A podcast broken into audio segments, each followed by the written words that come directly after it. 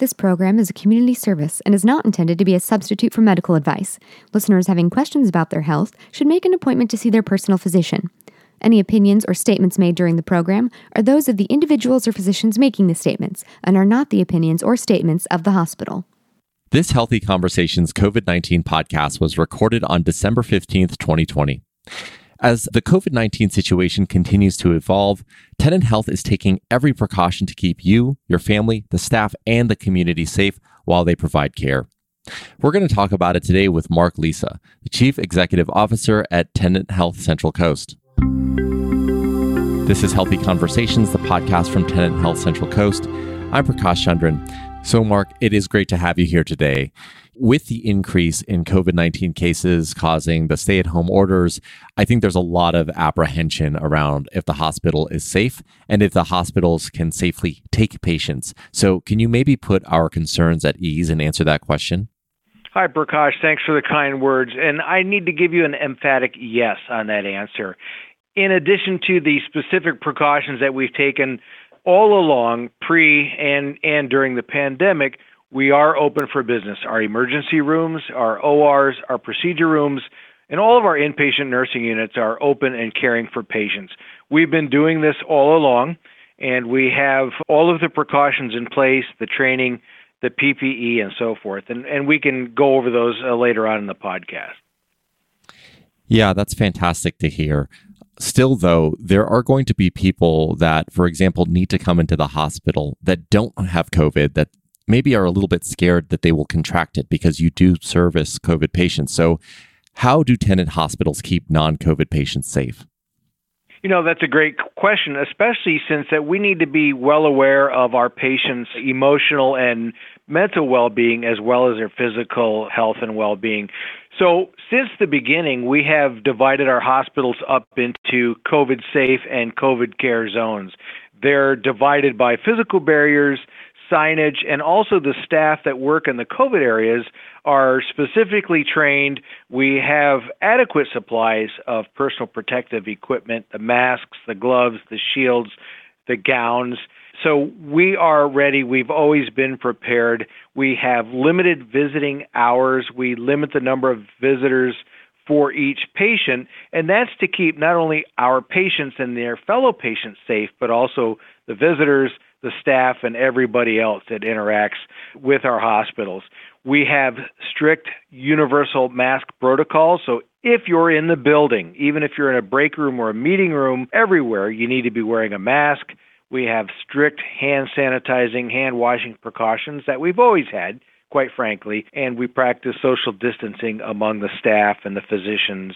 So we are hyper focused on safety, not only for us as caregivers, but also for our patients and their families. You know, we still need to practice the Hippocratic Oath of doing no harm, and we're taking that to the nth degree wherever we can in our hospitals. So let's say you're admitting patients and they are not exhibiting COVID 19 symptoms. Maybe they're coming in for a completely different reason.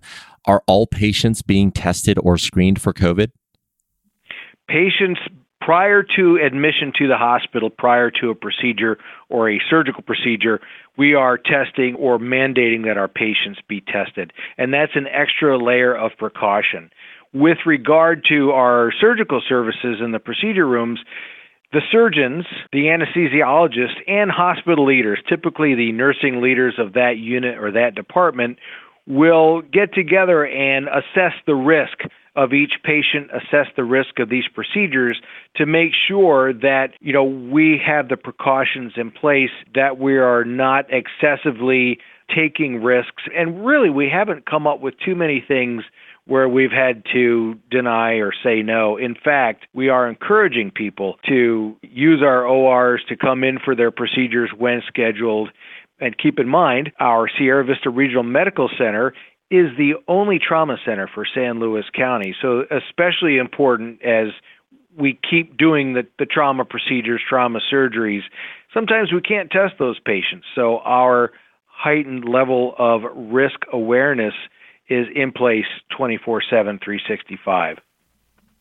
Yeah, you know, I was just going to ask you about if it's safe to have surgery at a Tenet hospital, but you kind of answered it in that the team assesses the procedure, it assesses the patient just to make sure that you can minimize the risk as much as possible.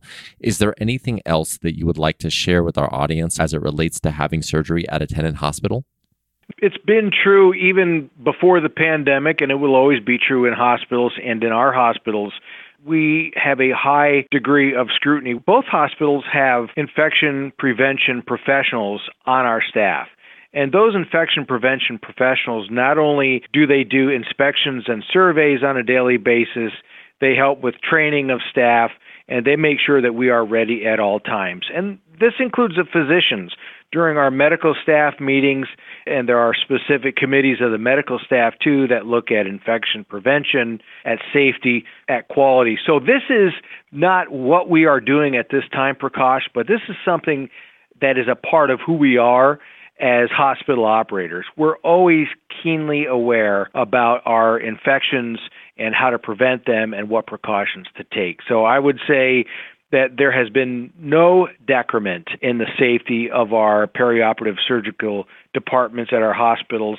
And if you could say that we are even more safe than before, this is the time when we are more safe than before. But I will tell you that we have always had a, a strong regard for safety and infection prevention. One of the things that I wanted to ask you about is we're currently in this time where cases are spiking, there's the stay at home orders, and outside of surgery, people may need to come in for regular screenings or checkups that they're going to delay because they're scared about coming in. What might you say to them? Well, let me use myself as an example. I'll, I'll, put it out there. I'm almost 60 years old, so I am coming up on needing a colonoscopy, a, a screening colonoscopy. I'm not going to delay that. There's no way you could get me to delay that, and my doctor agrees with that, and I'm going to go get the colonoscopy that I need.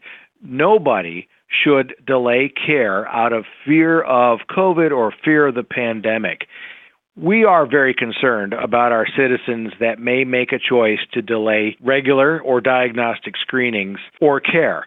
We are worried that maybe in 2021 or beyond, we might see an increased incidence of cancers, other chronic conditions, or maybe even acute conditions caused by failure to catch something early. So I would say number one, if you were going to get a screening or diagnostic exam anyway, and in normal times, if you this is something that a person would do, they should treat this like normal times and still seek that out. Sure, they can have a conversation with their doctor. Sure, they can call ahead to the hospital if they're really concerned. But with the aforementioned precautions that we spent some time talking about, there's no reason anybody should be scared to come in for a screening exam, a diagnostic exam, or even a procedure. And that extends out to our ERs, and I think you're going to ask me a question about our ER safety as well. But I will tell you, and, and let me make an emphatic plea with the listeners of this podcast. Please, ladies and gentlemen, do not delay care. Do not delay your physical exams or any screening or diagnostic procedures otherwise. It's extremely important you maintain your physical as well as your emotional and mental health. Yeah, because the reality is, as you're mentioning, chronic diseases, worsening symptoms, and emergencies, they don't stop for COVID 19, and neither can your treatment. So it's important to be vigilant and come into the hospital. And it really sounds like now more than ever, it's extraordinarily safe to do so, wouldn't you say? It is extraordinarily safe, and we can't emphasize enough, ladies and gentlemen, please don't delay care. You need to take care of yourselves. And to be honest with you in the audience, we have seen a few cases of folks presenting to our emergency rooms where they did delay care because they were scared. They had a chest pain or maybe a neurodeficit that they didn't pay attention to early on. And keep in mind, some of these things require attention within hours, if not minutes, especially anything neurological, stroke related. If somebody has chest pain, certainly they should be calling 911 and getting to an ER, regardless of where that ER is. So please, nobody should delay care out of fear of COVID or the pandemic. We are super safe and ready for all comers right now. Absolutely. And you know, Mark, you mentioned the emergency room a couple times. I think that people sometimes believe that it is separate from all of the precautions that you're taking within the hospital because in the emergency department, things are more high paced, things are more unpredictable. So, can you speak specifically to the procedures or precautions that you are taking when it comes to the emergency room?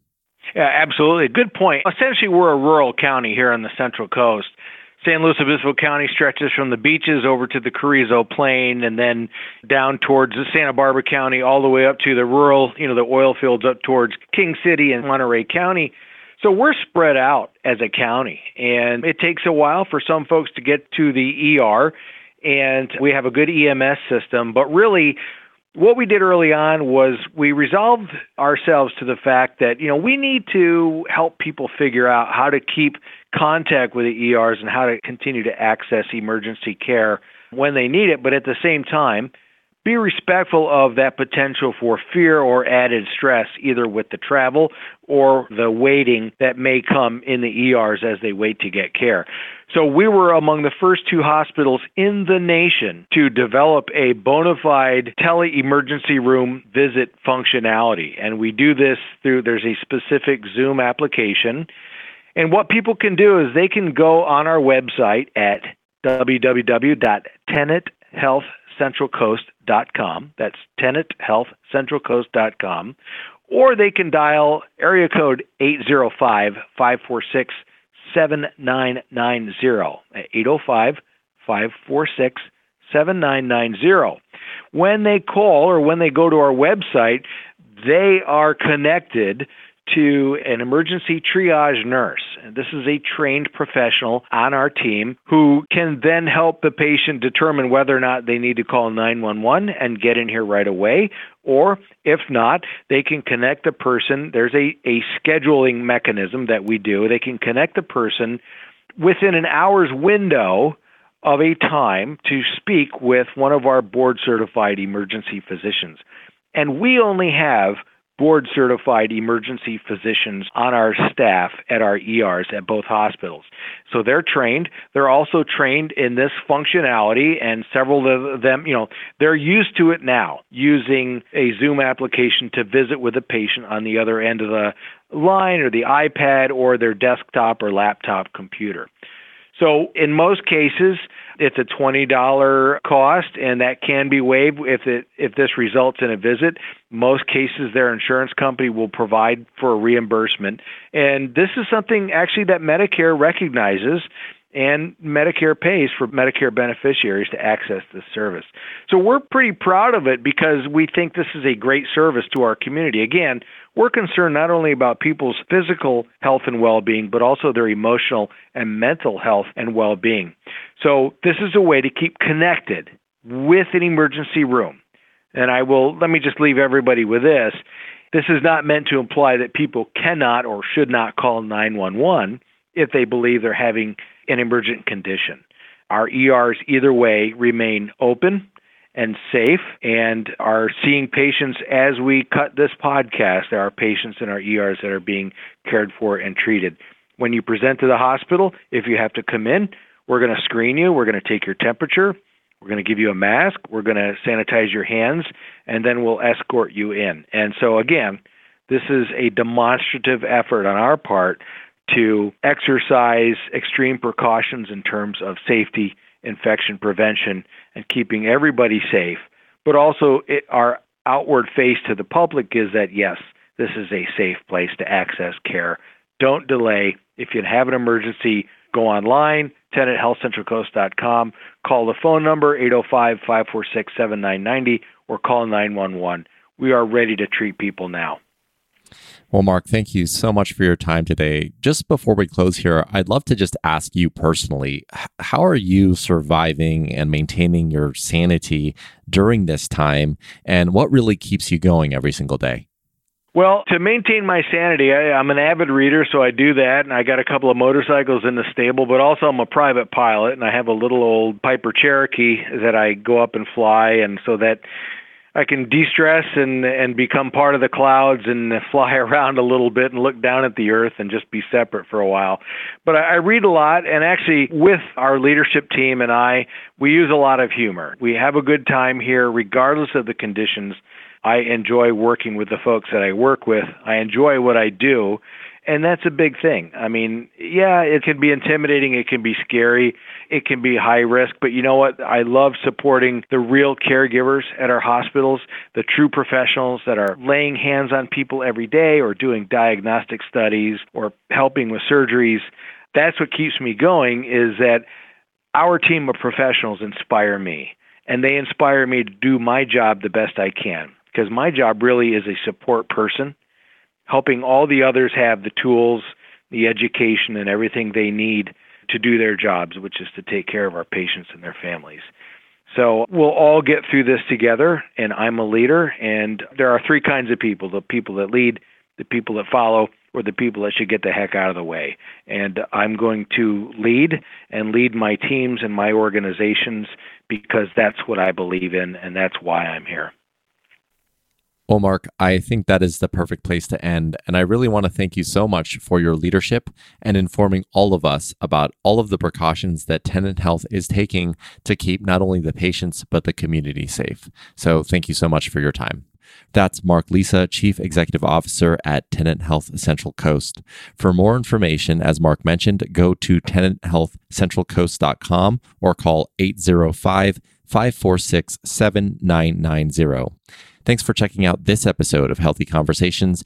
If you found this podcast helpful, please share it on your social channels and be sure to check out the entire podcast library at tenethealthcentralcoast.com slash about slash podcasts for all of the topics of interest to you. This has been Healthy Conversations, the podcast from Tenet Health Central Coast. Thanks so much, and we'll talk next time.